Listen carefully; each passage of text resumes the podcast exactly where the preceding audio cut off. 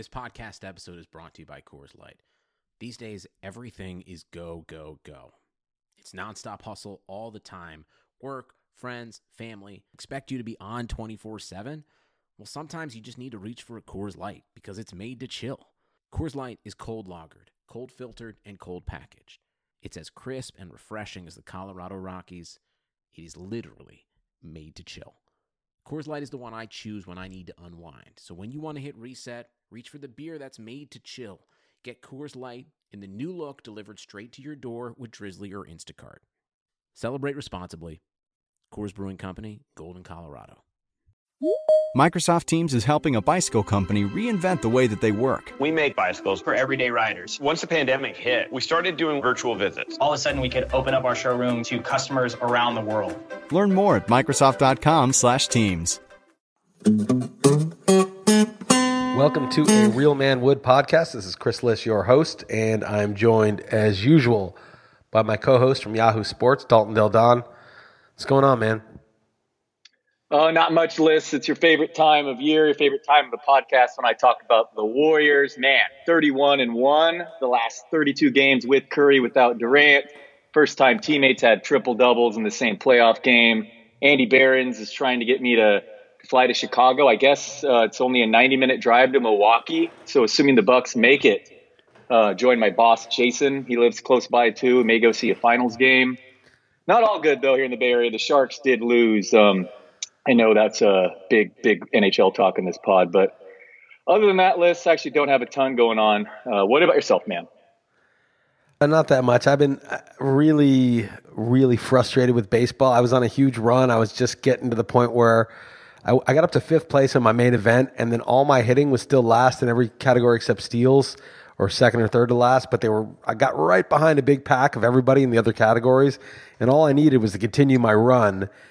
And not only did my guys get cold, but I sat um, Sonny Gray this week because he was at Milwaukee. Little did I know that Yelich would be scratched. Sonny Gray pitches seven shutout innings or six shutout innings with nine Ks, gets a win, first win of the season.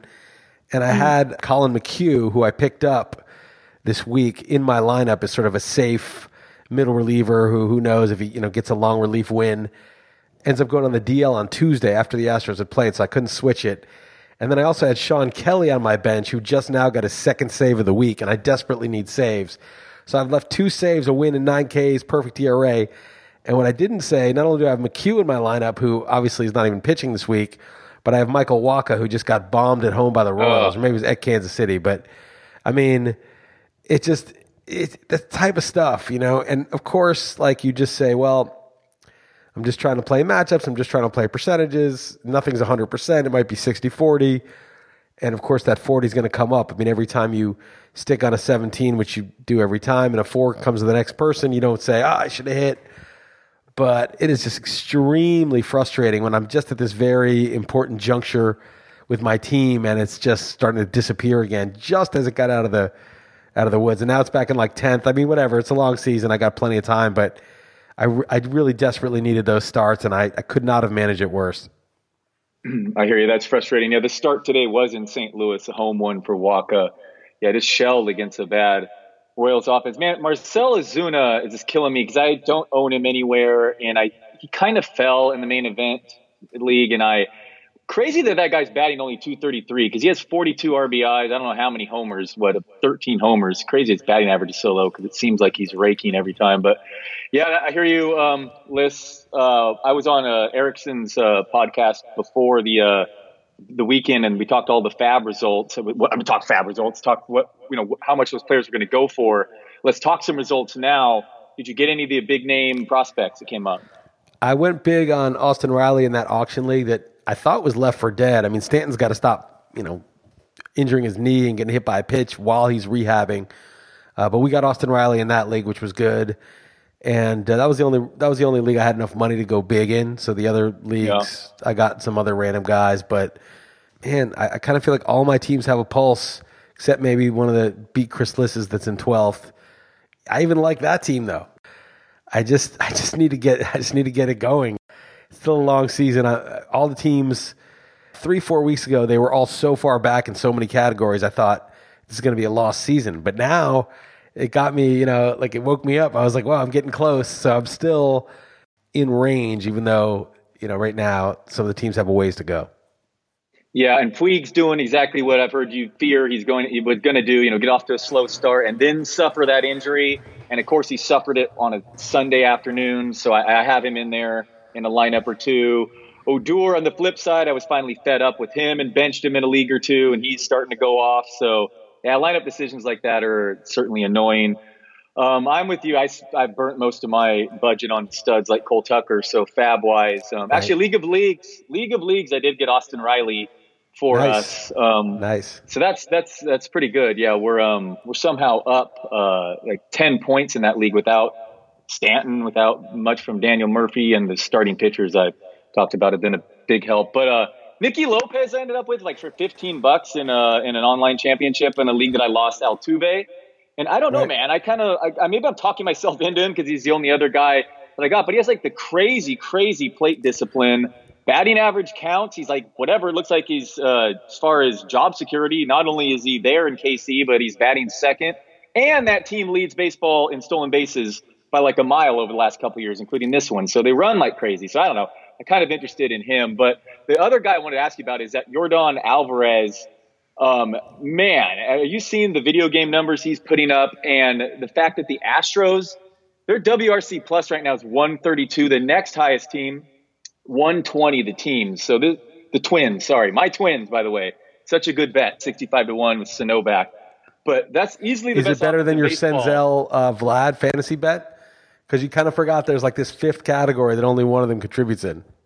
I like that he's running. I have Senzel in my home leagues. I'm rooting for him, and he's running crazy. He just got caught stealing too. Um, so he yeah he keeps running. But uh, yeah, no, that one's certainly not not over for sure for sure, Liss. But anyway, this Alvarez guy is just absolutely raking in the minors. Slugging like Barry Bonds' best season right now, and uh, eventually at whatever White, whoever he replaces, the Astros team looks freaking dominant. What is Alvarez um, in leagues? So what's what's the deal with like NFBC? If he's because he's not called up in leagues, he's not stashed. He's going to break records, right? Uh, people are going to go big on him for sure. It's crazy because the Astros are doing this without Altuve doing anything and then being hurt. Right. so like Altuve was their you know their MVP guy. Springer obviously is off to a good start. Now he's banged up, but Correa has been good. Brantley's been really good, but they're not even at full strength. They haven't really even hit you know every cylinder yet. So if this dude comes up and starts crushing, it's just going to be insane. And you know the whole team. That's why I think when I'm doing the second chance league on on Sunday, Yeah. I may take Verlander as the first pitcher because it's just the run support he's going to get. And he's in that park, great bullpen. It's just everything's you know on his side. Like Scherzer's great, but like the team kind of sucks.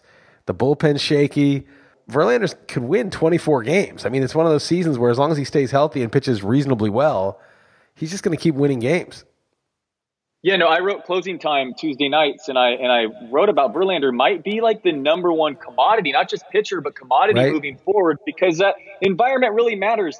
I think he has like two more wins than Scherzer, Degrom, and Sale combined right now. Yeah. I mean that that matters. I mean that matters. I mean obviously can be fluky and run support isn't you know totally perfect. You know maybe teammates can have wildly different run support in, in a given season, but still uh, it's certainly in the right environment. And given, uh, of course, this means he's doomed and he is older, but he's also like a horse too, right? Doesn't he just seem so safe? If you look deeper in the numbers, he's not quite as good as his, like last year, FIP or whatever, but his swinging strike percentage is the same, and he's just so so good, and I love that environment. So I would, I mean, I consider him with like the first overall pick, really. And here's a guy, you know, who's against going starting pitchers. Yeah, and I, I'm definitely have him in the first five. I think Trout probably still number one just because he's that version of the hitter, which is even more safe. I think Betts, even though he's off to a slow start, is probably top five. Yelich has this back thing. I mean, I would put Yelich at two, except that it's the second time he's missed time with a back problem. Didn't seem to slow him down when he came back last time, but you know, you, you don't get the stats that are banked. So that's a bit of an issue. I, I wouldn't take Bellinger in the you know early first, maybe like late first, but I just don't expect him to keep it up. It's just so insane. I mean, I don't know what he regresses to. And maybe he regresses to just being Aaron Judge the rest of the way, or what we expected from Aaron Judge, which is pretty good. I, I probably keep the board mostly the same. Jose Ramirez, I probably toss into the third round uh, now, but some of these other guys, the Lindor could be a top five pick. He's running and hitting for power already. I think Sale's a first round pick. I think he's pretty much out of the woods. I don't think DeGrom is. I think he's still a little shaky. So I'd probably go uh, Verlander, Scherzer, Sale as my first three pitchers. Yeah, that makes sense. Um, I'm sorry if I missed you say, but did you do the KDS yet? Do you know what pick you have? I haven't. I haven't done it. I've left it alone. I don't think I'm going to mess with it because we don't really know ADP, and there'll be some provisional ADP that comes out next couple days. But I don't know. I'm not. I just I'm not that interested in strategizing what. Uh, I'm just gonna play. I'm just gonna have fun with it. I, I don't really. I'm not gonna really like strategize like which where I want to pick. I don't really know what's gonna happen. Yeah, that could be fun. I haven't done signed up for one. Is yours is yours filled up? No, it's not. You can join in. You can uh, redeem yourself for the hundred that you're going to lose in the other one. Yeah, I'm not so sure about that one. I've been making decent comebacks in um in my other leagues. At main event, I'm in fifth place, and man, uh, my my pitching strategy for what it's worth, I'm second in wins and third in ERA. The craziest though is friends and family, dude. I, I don't have a starting pitcher in that league that I'm using until the 21st round. It's a 15 teamer with industry people yes, no money involved, but people definitely take that serious. You've been in it every year until this one.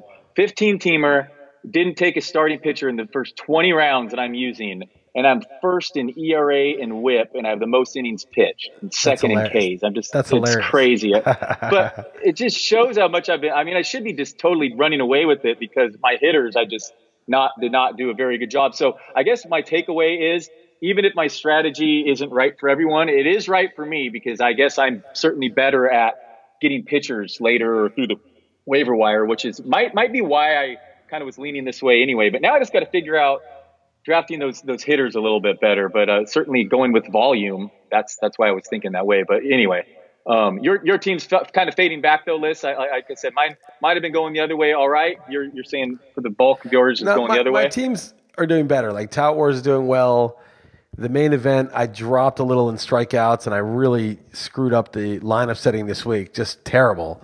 But I still like it. I actually think, even though I've got a lot of pitching points and not a lot of hitting points, I actually think my hitting's really good, and it's close to surging through a lot of uh, a tight pack of of people in the standings in a bunch of categories. So I actually think pitching is the bigger issue for me. The one guy I have is Ryu.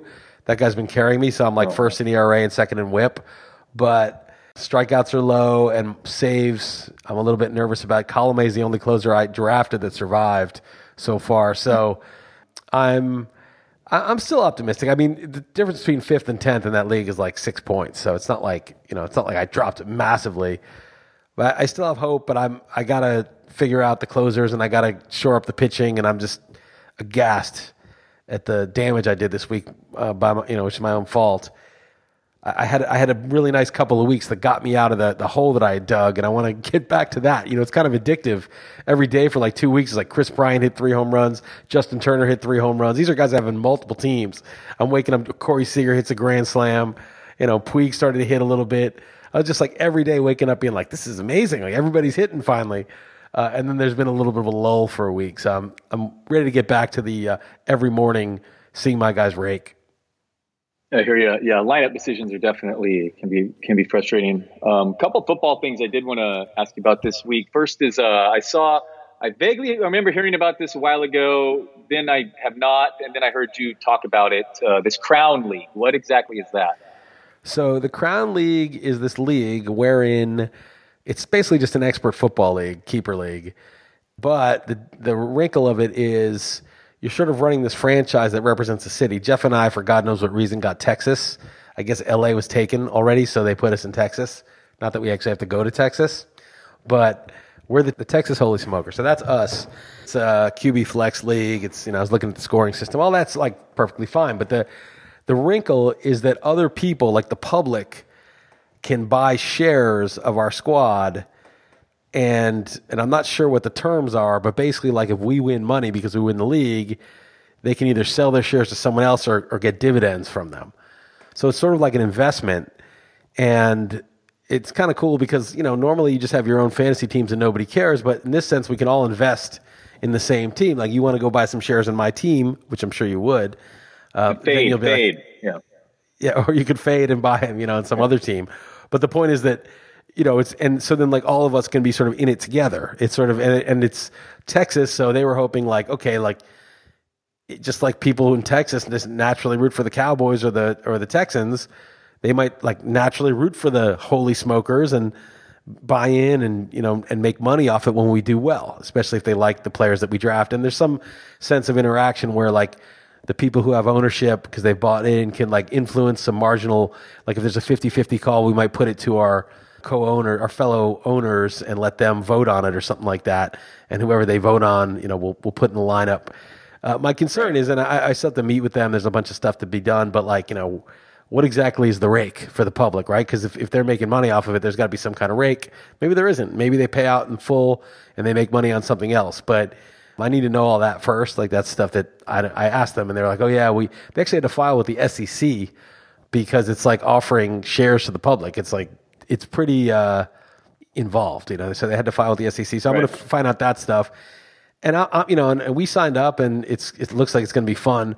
But I don't want to go out like promoting it to people until I know what the rake is, you know, because if it's like a shit deal, of course I'll do it. I said I'd do it, but I'm not going to be like promoting the shit out of it, like if it's like ripping people off. But if it's a good deal and it's like, you know, sort of true odds, I'll definitely do it. You know, we love the NFBC.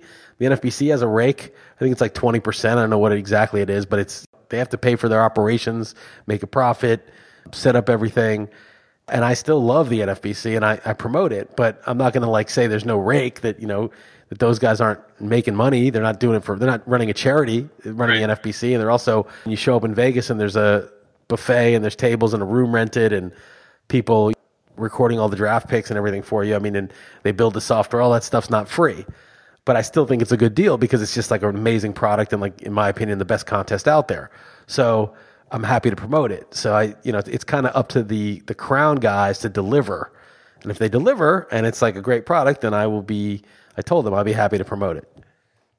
Yeah, the best part is when they pay you when you win. Um, but uh, well, they, well, they won't. They, they, I don't. You know, it's not like we're getting some huge amount of money for it either. You know, so it's sort of like it's it's really it's kind of on them to like build something really good, and it looks like it's pretty good. I mean, they so far like they the stuff they've rolled out looks pretty cool.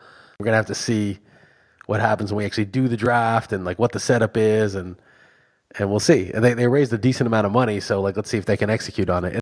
Yeah, Crown League sounds uh, sounds interesting to me and an interesting concept. And the, I checked out the site after you talking about it, so I'll, I'll be uh, I'll be looking into it. Keep uh, keep letting us know how that goes.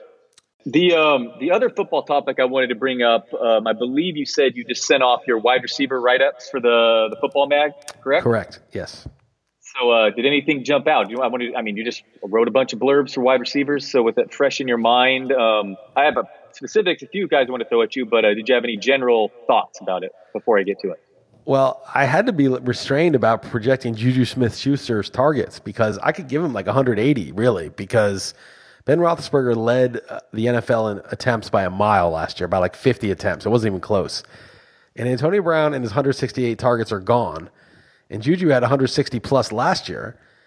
And there's a bunch of guys like Donte Moncrief, James Washington. I mean, it's, even Lev Bell isn't there. I mean, there's just nobody yeah. to really take in those targets. So I have Juju as the number one target guy. And then you put him in the number one target guy, and he's been pretty efficient in his career so far. It's hard not to rank him really high. I have him number three. So I have number one is is Hopkins. Number two is Julio Jones. Julio Jones is basically the same guy he's always been. His yards per target, all that stuff is still like 10. You know, it's like, it's crazy. He hasn't slowed down at all. And then I have Juju three and Davante Adams four. So most people wouldn't have Juju that high, but it was just hard not to have the. And I only gave him like nine touchdowns. I gave Adams 11. But even so, in full PPR, it was hard not to have Juju come out really, really high. Yeah, and then what about Beckham now with a quarterback? I mean, I, I, just the targets you just can't. The targets is and the injury. I mean, but the upside is high as them all. Yeah, the upside's super high, but yeah, I mean, I don't know that he's going to get 170 targets because Landry's such a target hog. I don't know how what what mysterious power Landry has to get people to throw him the ball. But he's not that good, but I think he'll get his 130 or whatever. So that's that's there. And then Joe yeah, Beckham's just been hurt so much. You, you, just can't project him to be that one, you know, 170 target guy. So I gave him like 145. He's still like sixth, but I couldn't put him in the top. Yeah, I guess defensive division and Njoku's there. Even the Browns have. A It's not really defensive division though anymore. I mean, I guess the Ravens, but that's that's about it. Yeah. Um, that's true. Yeah, no, I, I, love Beckham. I think I tentatively have him ranked one. My, my question to you basically was one through six. I feel like that whole tier um, with Michael Thomas too. I mean, he, he, what he was doing, you know, before and after Mark Ingram, and now Ingram's gone. I mean, I guess you could say Latavius Murray just replaces that. Just Thomas should go back. Is he a distant six to you in, in Antonio Brown territory? But that six to me, I could probably be talked into any order whatsoever. Yeah, so I think I have number five. I think I have Antonio Brown. I have to look it up. And then Beckham six, and then Thomas seven, and Mike Evans eight. And that's my first tier. That that ends the first tier. Mike, Mike Evans, people don't realize that guy had 1,500 yards, was ridiculously efficient. They got rid of DeSean Jackson and Adam Humphries. I mean, they're going to, it's just him and Chris Godwin and OJ Howard. That's it. And the defense is horrible. They released Gerald yeah. McCoy. They're going to throw a a ton. Jameis Winston is going to throw picks, but he's also going to throw a lot of touchdowns. It's going to be a carnival there. Bruce Arians is the coach. They're going to throw deep. I think Mike Evans is, mm. you know, going to score like 10 touchdowns at least and have like another 1500 yards. So I think he's also tier 1. And Michael Thomas, Michael Thomas only had 147 targets. He caught like 125 of them or something ridiculous. Right. It, did you Okay, so here's what jumped out. Here's here's a crazy stat. So there have been 44 receivers in NFL history through last year that have had, and this is, I guess, tracking back to like 1992 uh, because they didn't do targets before then. But there's been 44 receivers since 1992 that had 100 targets or more and caught 70% of them. So 100 or more targets and caught had at least a 70% catch rate. Only 44.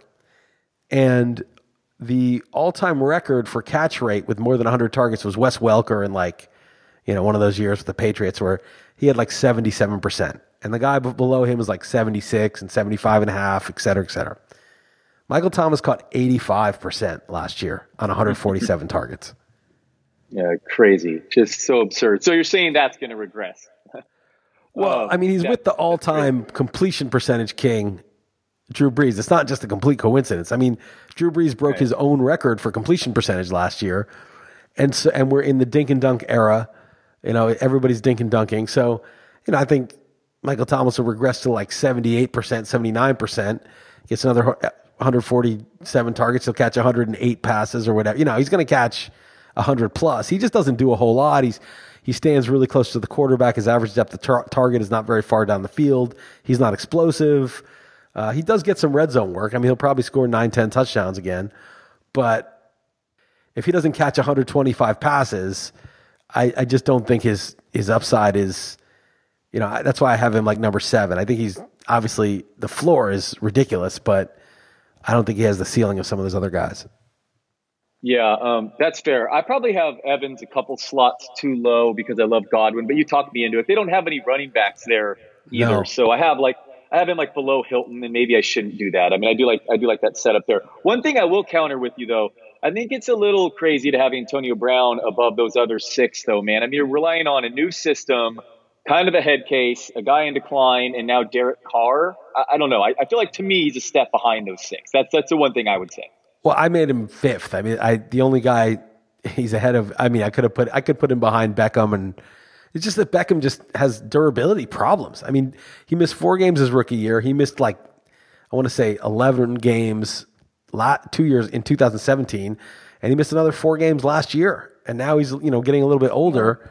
I just I just don't you know again like if we gave everybody health 16 games of health I think I'd have Beckham like third but the sort of expected half game full game missed below those guys I think it costs him a little bit. And he's in a new you know he's in a new system new role. I mean obviously Baker Mayfield's really good. I don't think Carr's a problem. I think Carr's going to throw a lot of passes. And Gruden system is pretty good for that kind of thing for fantasy production for receivers. And Brown he sort of looked like he slowed down on a per play basis last year, but he had 15 touchdowns last year. So yeah, I still good. think I, I, still think I don't think Carr is beneath the level that I, I think and sometimes you're better off having a Carr level QB for your fantasy receiver than a Philip Rivers Drew Brees level QB. Because those other guys throw to the open guy and the semi competent QB focuses and targets the guy he trusts the most. Right. All right, that's fair. Um, okay, a couple other guys I want to ask you specifically. I know you're typically against guys like this, and um, usually I'm right there with you. But where did you end up ranking Julian Edelman? I mean, that situation is just so good, man. He could just be a monster. I have him. I don't know. Do you have him? Why, why is he not ahead of even Diggs and Thielen? Like I have him 15th right now, but I in a half PPR. But I feel like that's even that's being modest. And I'm to guess you have him lower. Way, way, way lower. I mean, come on, he's 33. He's had like how many concussions? In full PPR, which obviously is his best. I have him 24. Wow, 24. I mean, 98 catches two years ago, 74 in 12 games last year. No Gronk. Man, it's such that system so money I have, in the I have him for 89 catches, 966 yards, and five touchdowns. Yeah, so he's gonna. Yeah, all right. Well, he scored six last year in 12 games. Maybe Brady finally declines. Maybe. I mean, I, I think Brady. games, Brady.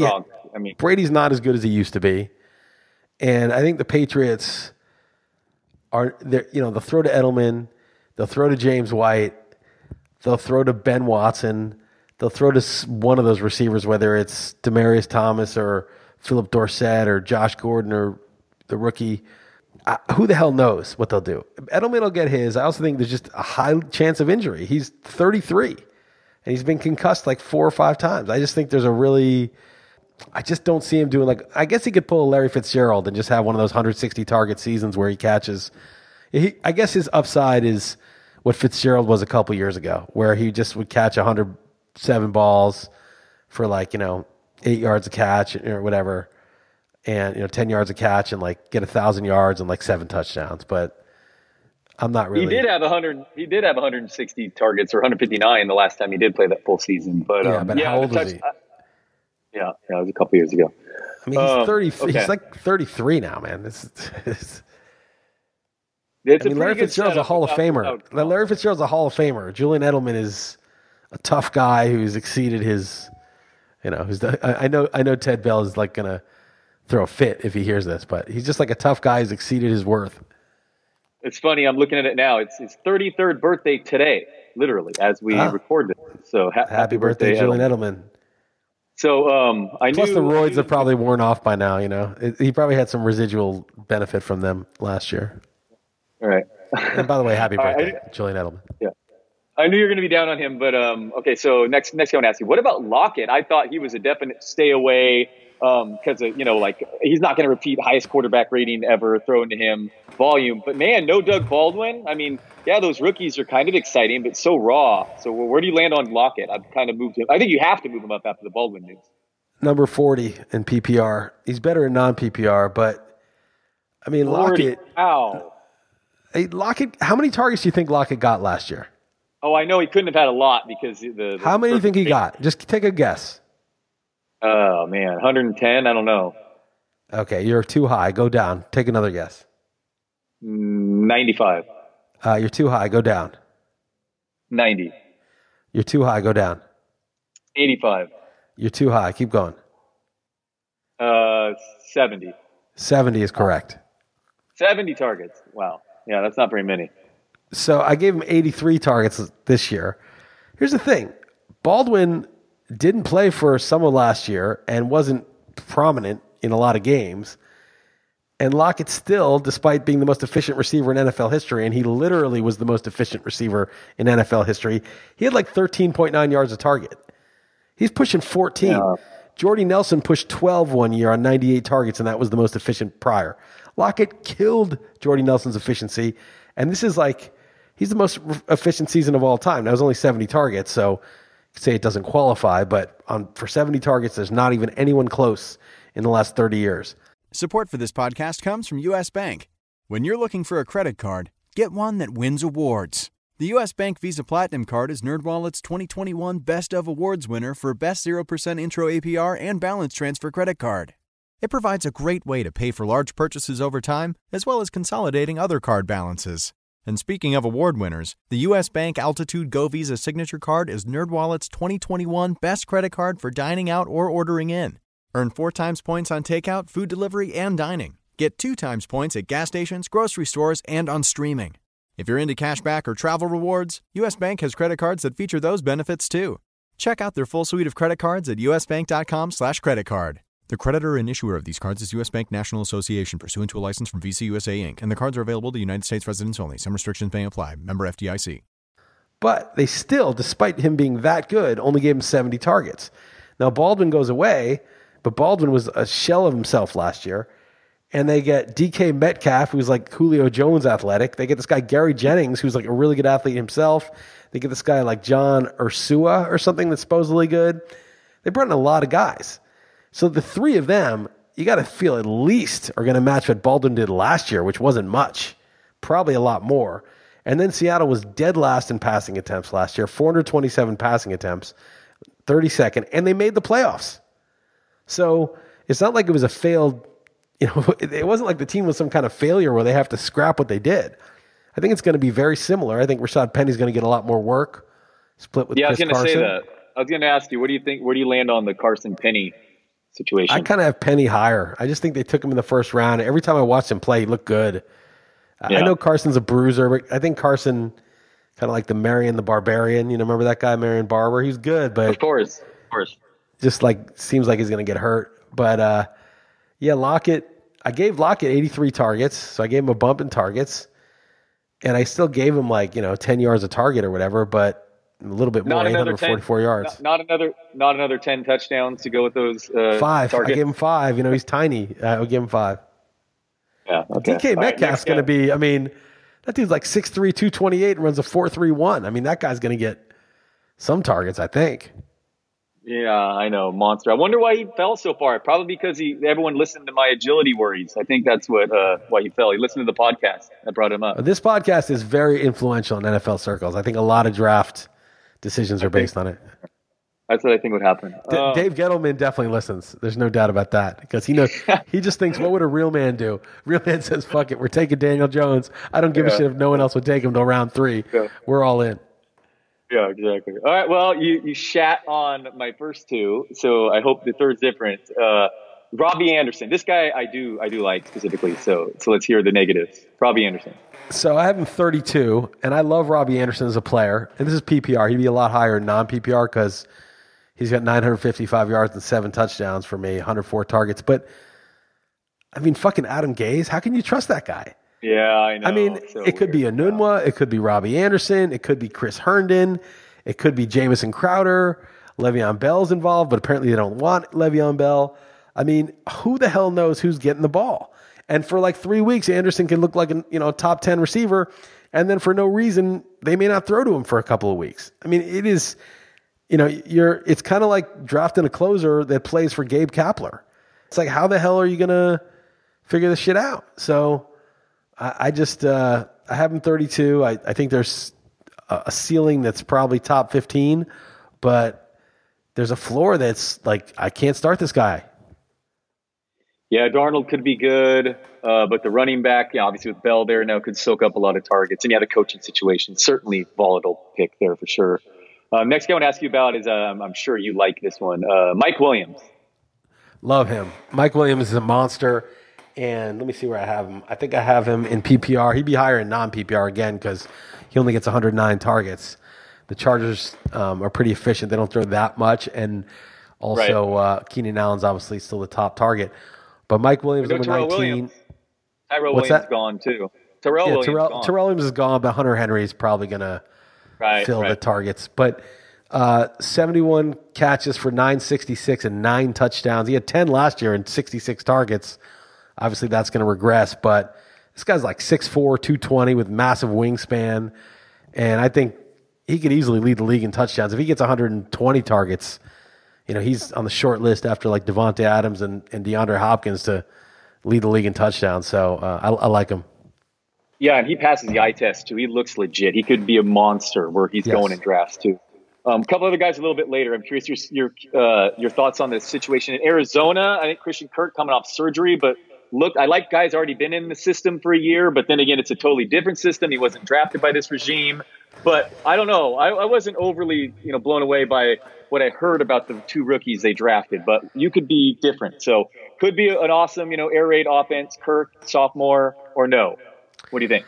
Could be. I, I'm really agnostic. Like, I have Fitz, Larry Fitzgerald 39 because they paid him like $11 million or something. So, like, he's not going away. And then I got um, Kirk at 42, 59 catches, 779, and five touchdowns. And then I've got Andy Isabella at 52, 56 catches, 803, and three touchdowns. And then I've got uh, Hakeem Butler somewhere like 80 something. But yeah, I mean, I think it's going to be a lot of yardage piled up. But don't forget, you know, David Johnson's going to catch 60, 70 balls also. And it's a rookie QB in a new system. And it might click right away. I mean, it might be just super. I mean, it's an exciting team now. It was a team that you had zero interest in last year. And it's going to be very interesting this year. But I was. It's hard for me to to project. A, you know, the ceiling's high, but the floor is low. We just don't know that Kirk is the guy, right? It could easily be Andy Right. Isabella, easily. Yep.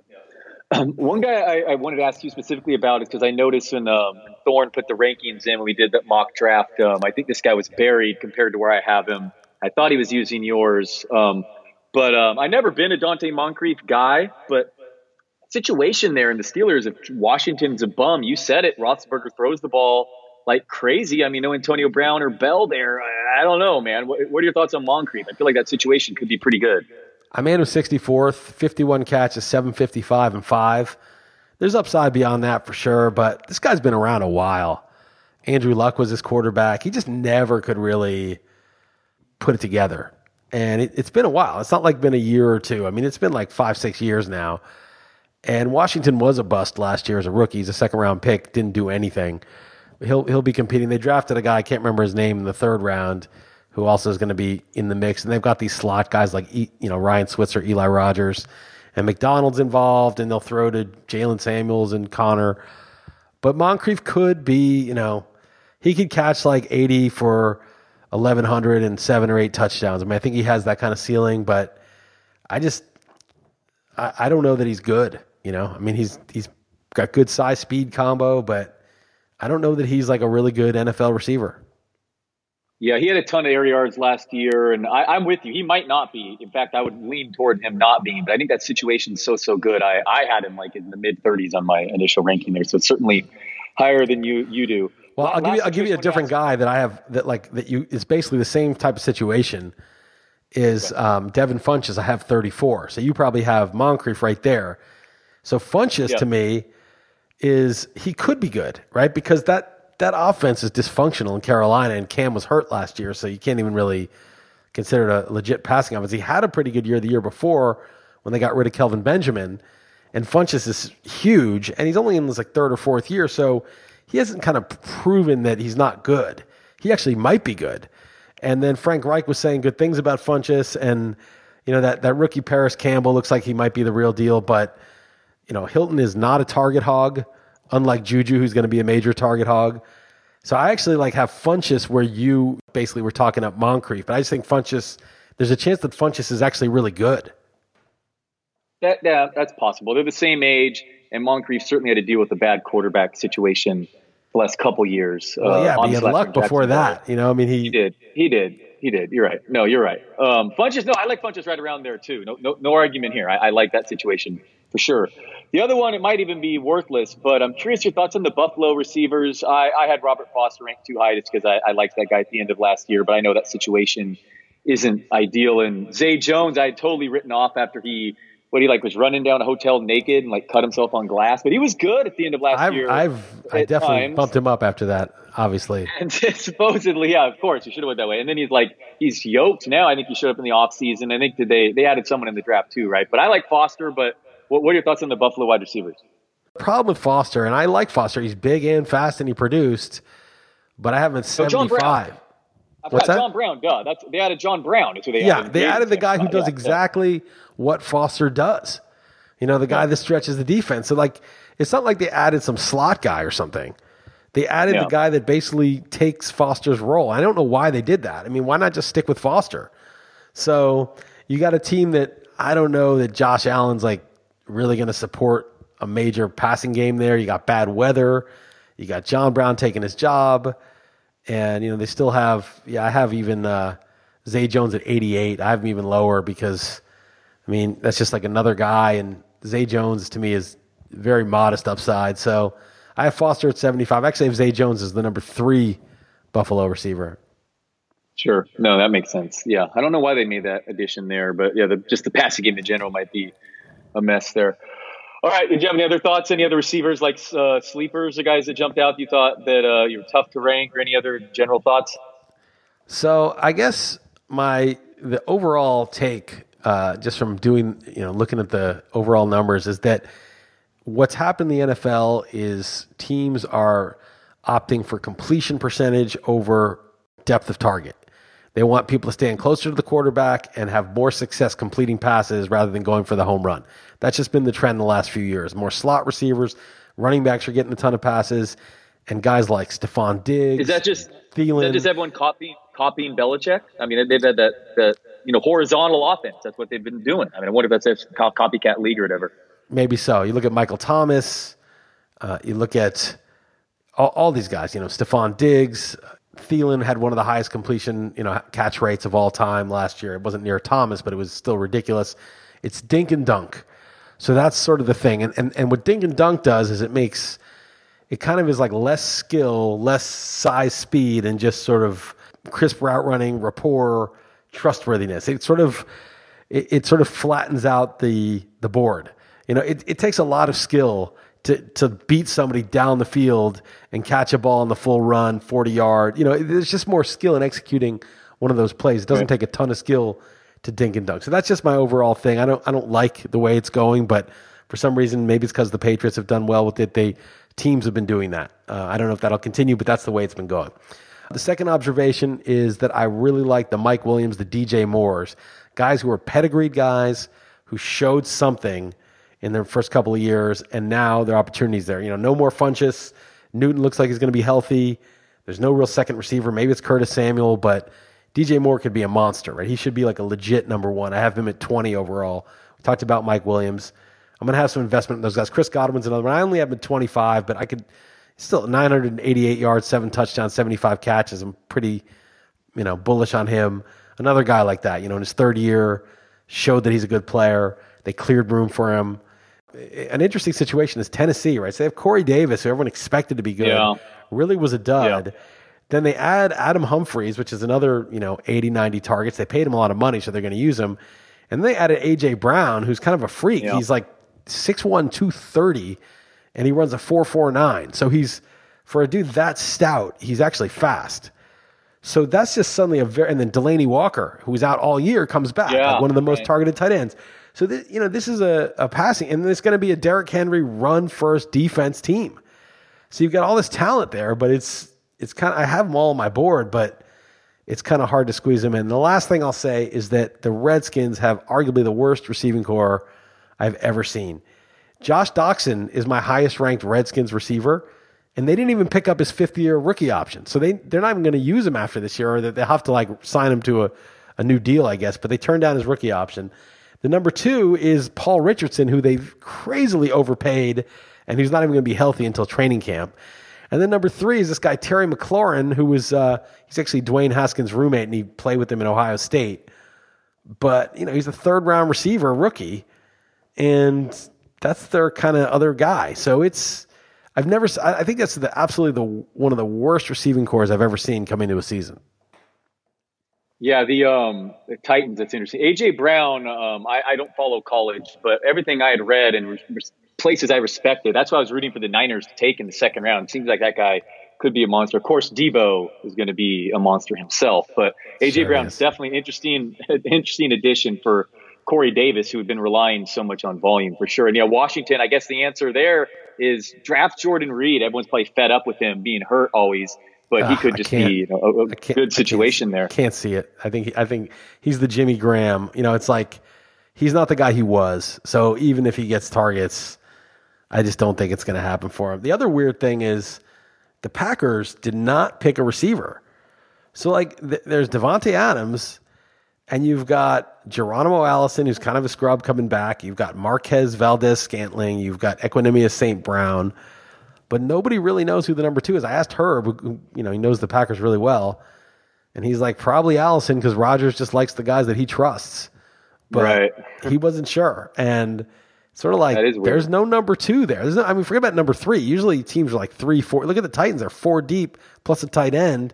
the, the Packers have Graham. And they drafted a tight end in the third round, but there's really nobody there that you're confident in at the number two.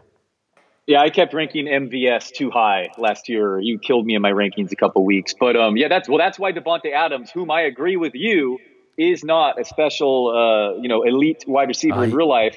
Has a strong argument for the number one fantasy spot right now. He's right there in the interchangeable top six. I talked. Say that again. What Davante Adams? What about? Uh, what, what do you what do you agree with me about with Davante Adams? Say that one more time. So, I just want you to get some of the hate that I got for the same exact statement. He is uh, he's not an elite real life. No, he's not uh, NFL receiver. He's not like top three real life NFL no, receiver. top three. Don't fan- be don't be a nutless monkey. Number four is elite real life receiver. Yeah, okay. He's not top five. He's not a top five real life. Top NFL six is elite real life receiver. Yeah. I don't know where Adams is. I mean, he's not. He's good. Is he a top I mean, ten real life receiver? Is he a top I mean, ten?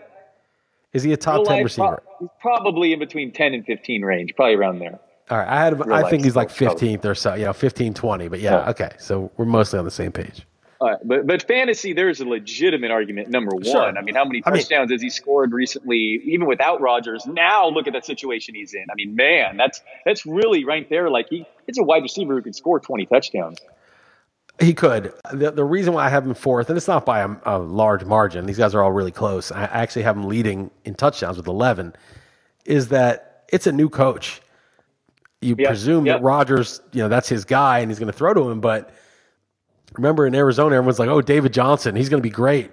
He's so good. He's, you know, they're going to immediately, he's going to immediately be the guy and catch 80 passes and whatever. And it totally cratered. So he's fourth and not by a lot. He, you know, if, if I were to bump him up just slightly, he'd be first.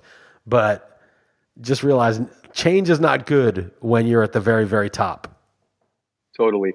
Yeah, I'm, I'm obviously not a McCarthy guy, and I am a, a Rodgers guy, but it's going to be very interesting to see how he performs this year. You know, with, him aging, the last couple years he had a uh, new system, no excuses. He says he's going to go off. Um, I, expect them to. I do. I'll pick him to win that division, but will be interesting if he, uh, you know, he doesn't go crazy without McCarthy there.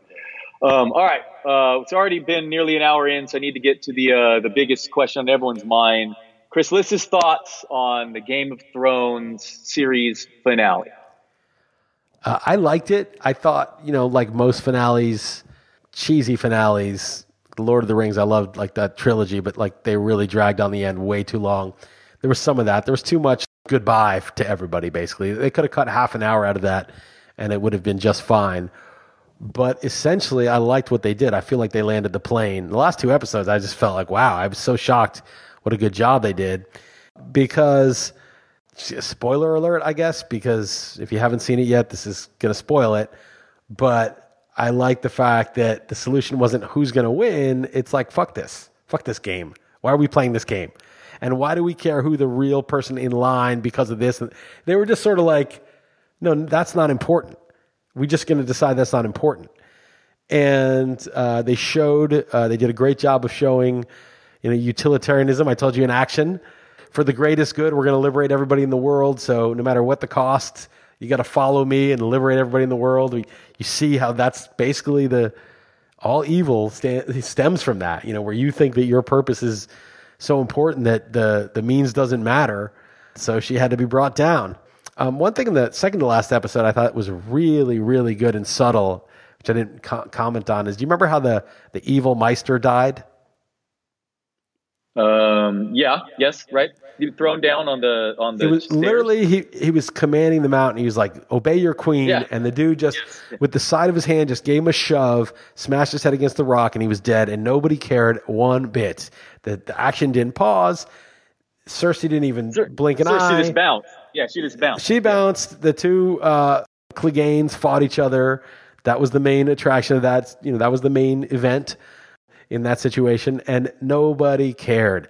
It was just the perfect dismissal of a life poorly lived. Do you know what I mean? It was like, boom, you're dead. Nobody cares. You know, it was. Right. Exactly. I thought that was yeah. just awesome. I thought they just killed him off with like, like, and it was like a backhand. He wasn't even. He was just like, shut up. Basically, that was all. And killed the yeah. guy, like without even thinking twice. Yeah. And it was like this this thing that he made, this evil that he had made. I thought that was great. I, you know, I just I just thought that the there was just a lot of truth in it. They. uh they decentralized it. I'll also I'll also say two other things that it seems like the the creators uh, had read a couple of books. One was the book Sapiens, which I read, which was pretty good because Tyrion starts going on about how stories are the most important thing. Stories are more mm-hmm. important than you know whatever else the hell he's talking about, and and that's like basically the one of the main themes of Sapiens is how stories allow humans to organize narratives in a way that that other animals just can't organize beyond like their tribe eh, or primitive man couldn't. You know, the story allowed like a million people to march under the same army. I mean, you couldn't unite a million people without a story. And then the second book that it seems like they read, there's a famous ancient Chinese philosopher, Lao Tzu, or Lao Tse, I don't know how you pronounce it exactly. And there was a translation of his work. It's sort of like a the Bible for Taoists that I read in college. And basically it went something like the best leader is is the one that nobody knows is there. The second best is the one who's loved. The third best is the one who's feared. The worst is one who's despised. And it's kind of interesting because Bran was chosen, but he's the leader that nobody knows is there. Like he has zero interest. He just kind of put Tyrion in charge of it and was like, he's the king, but he doesn't care at all. You don't even know that he exists. If you're a citizen of that area, of that kingdom, you don't even know. He doesn't even factor yeah, what, at all what did he do to help, by the way, during that big battle with the crows? Like, that was it. He just pieced out to watch. Like, I mean, he never even ended up, you know, really helping or something with that magic. But anyway, go ahead. No, but it, you know, it's it's sort of it's it's sort of the idea that like the the best leader you don't even know is there, and that's that's who they ended up right. choosing. It just seemed like that was a an true. interesting thing. Yeah. And when they chose him, he said, "Yeah, why do you think I came all this way?" But unlike Danny, who was like drunk with power, drooling over the the prospect of ruling he was like indifferent to it. you just see him at the end, like with his sisters in his wheelchair, like being pushed around. Like there's not even like right. he's not even doing anything. Right, right. um, yeah, I have not read *Sapiens*. I heard it's good. I heard the follow up to that is good too. But I'm going to land somewhere in the middle of Game Game of Thrones. I get the criticism. The last two seasons felt a little rushed, but um, entertaining, and um, it's nice to have you come around and not be super hypercritical to where I'm sure you were driving Heather insane watching it, uh, you know, criticizing it. I'm glad you're able to at least enjoy the final well, two episodes. I, I give it credit. Like they, in the end, they did not pander. Like we're trying to actually watch a show where the characters, you know, if you're a writer, the characters have a life of their own. You know, I mean, they they have to do what they're meant to do, and I felt like they delivered that. Danny from the beginning was a megalomaniac. She felt it was her divine right to dominate everybody in the world and rule. So, like, what's the logical conclusion to that? It's exactly what happened. So, I thought they were true to that character, and that was good. And so, they, I felt like they pulled it off. They didn't artificially make her a hero because she had a lot of fans that were identifying with her in a very specific way. And I felt like they were starting to pander a lot with some of the shit in the earlier part of the season, and they, in the end, they didn't. They didn't do it. Good. I'm glad to hear that you, you feel that way. Yeah, I mean, people going crazy, worst ending ever, ever. Just very, very annoying. People. Why were they mad? Uh, Why were they saying it's the worst ending ever? Because they I melted the. They wanted to get a winner or something. I don't know if you can please everyone. Yeah, I don't know. Bran, Bran was an uninspired, uh, you know, pick to, to, you know, to, to yeah, because they the wanted they, they wanted someone who's like, yeah, I got it, I'm the man, I won, you know. But it's like that's actually not the optimal person to be running the show. No, totally. No, I'm with you. I um, a great, great show overall, really entertaining. And I don't know, it's maybe the last of its kind. I mean, I still got together, you know, with a group of people every Sunday night. Never have I, well, I, I imagine foresee myself doing that again, but um, especially with Netflix and all that. Speak, speaking of which, oh come on, um, man! Succession was your number one show. You'll be gathering for Succession episodes I'm sure when it comes back I am pretty I am pretty pumped for season two. They they were advertising that before Game of Thrones. I, I am pretty pumped for Succession season two. Um, speaking of Netflix, Dead to Me, I, I, just binged that this last week. It's a dark comedy. Not not going to super recommend it or anything. Say it's great, but it's a half hour show. If you're looking for a background show, Christina Applegate, dark comedy, not bad. Um, Liss, the other day I woke up and my eye is hurting me. Um, it's not pink eye because it's not like pus or anything. Just apparently I scratched myself in my in the sleep and like it's super sensitive to light. And um, that's really all I have other than who hurts himself while sleeping in the middle of the night, man. I mean, you're looking at him, your your podcast partner here, damages himself. Are you auditioning? Are you auditioning for? Are you auditioning for a role that I need to put you back into? Um, yeah, what's that?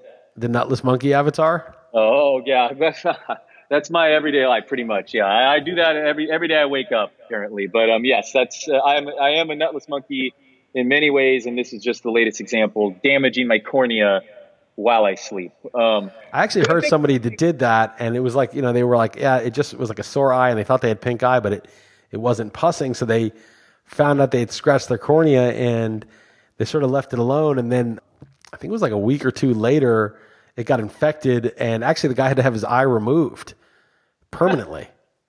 yeah, is that the case? All right. Well, uh, thank you for that, putting that in my head. I'll, no, I'm just exactly fucking. I'm just fucking with you, dude. I just make that up. Yeah, I, know I, how, I, know. I, know how, paranoid you are, but I no, just putting that in your was, head.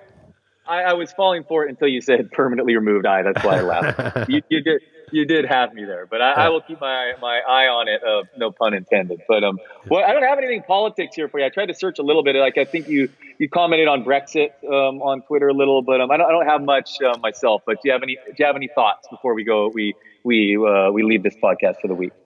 Two quick thoughts. There was an article in the Daily Beast by some nutless monkey. I can't remember who, who totally smeared Tulsi Gabbard and her supporters as Russian sympathizers or something and just keep an eye on that. Just watch if you're if you're curious about political coverage. If it's not the mainstream people that will do the mainstream neoliberal agenda, they're going to be smeared as you're for Putin. Like if you want more war, you know, and, and Tulsi Gabbard's obviously very anti-war. That's her like main platform. Then you're with Putin. Like if you don't support the wars and the regime changes, then you must be with Putin. That just watch for that smear. That's going to be a common thing. And then what's the other political? Oh yeah, the Brexit thing. There's a guy I follow uh, on Twitter uh, is on the handle Guru Anaerobic, and he's just kind of strange. He's not he's not the jacked 65 year old guy that I follow uh, for health stuff, who's also excellent. That's PD Mangan. But this other guy, I saw that. I started following him because of you. I saw that. Yeah. So. This, this Guru oh, Anaerobic guy. He shat. That guy shat on um, the the the the meatless uh, hamburger stuff. That guy. I oh, saw, I saw that. Everyone knows that's fucking. That's a terrible product. Like, don't don't ever fucking fall for that shit. You want to be a vegetarian, be a vegetarian. Don't eat a fake hamburger. You know what I mean? And if you're a vegetarian, you know, make sure you're getting enough dairy products and enough eggs and stuff like that. Make sure you're getting your nutrients. But whatever, that's fine. Don't eat fake meat. That's a huge mistake. You know, that lab meat is a huge, huge mistake. But this guy was talking about Brexit, and he was basically saying, and there's like a chance that they revote and obviously, that's extremely dangerous because how can you even get a revote? Because I don't know anything about British politics except that if you voted for Brexit and you got it, and they decide to revote because they didn't like the result, why would you show up to the yeah, polls again? I mean, oh, yeah, you just right. why? Would, so it'll be like 90-10 against for staying, and they'll be like, "Yeah, see, everybody wanted to stay," but it's like, no, it's like you just basically subverted the will of the people, and so they no longer have faith in your democracy. I mean, don't be an idiot. Like what's actually happening. But what he said, which I thought was hilarious, he said like, "Oh, it's, it's there's nothing. I don't have to tell you that you know that the oligarchs and the government don't believe in democracy. We know that." It's just more that the average person doesn't really believe in democracy when it doesn't go their way and your perfectly nice next door neighbor doesn't believe in democracy when they don't get their way. And he said, I've always said the average person is a monster. And I love that. Right. Because the average person really can be a monster. I, I think the people who very friendly, personable, chatty, successful uh, are some of them. If you really scratch the surface, there's a lot of fascism going on. That they're willing to tolerate a lot of bad, as long as it keeps their uh, their beliefs intact, their beliefs about how the world works, and uh, I've just noticed it. I'm not saying they're through and through irredeemable or anything like that. I just think that you'd be surprised that the average person can really be a monster. So I thought it was a I thought it was a great thread. Yeah, and I like that too. Um, all right, man. Good stuff. All right. On that note, I'll talk to you next week, man. Take it easy. All right. All right. Later, Liss. You are listening to a Real Man Wood podcast. If you want to give us stars or rate the podcast, please do. Feedback is welcome on Twitter. And uh, of course, uh, spreading the word is also always welcome. And the uh, Twitter handle of where I launched the podcast is at a real man wood. Not really sure how many spaces there, but if you search for a real man wood, you will find it on Twitter.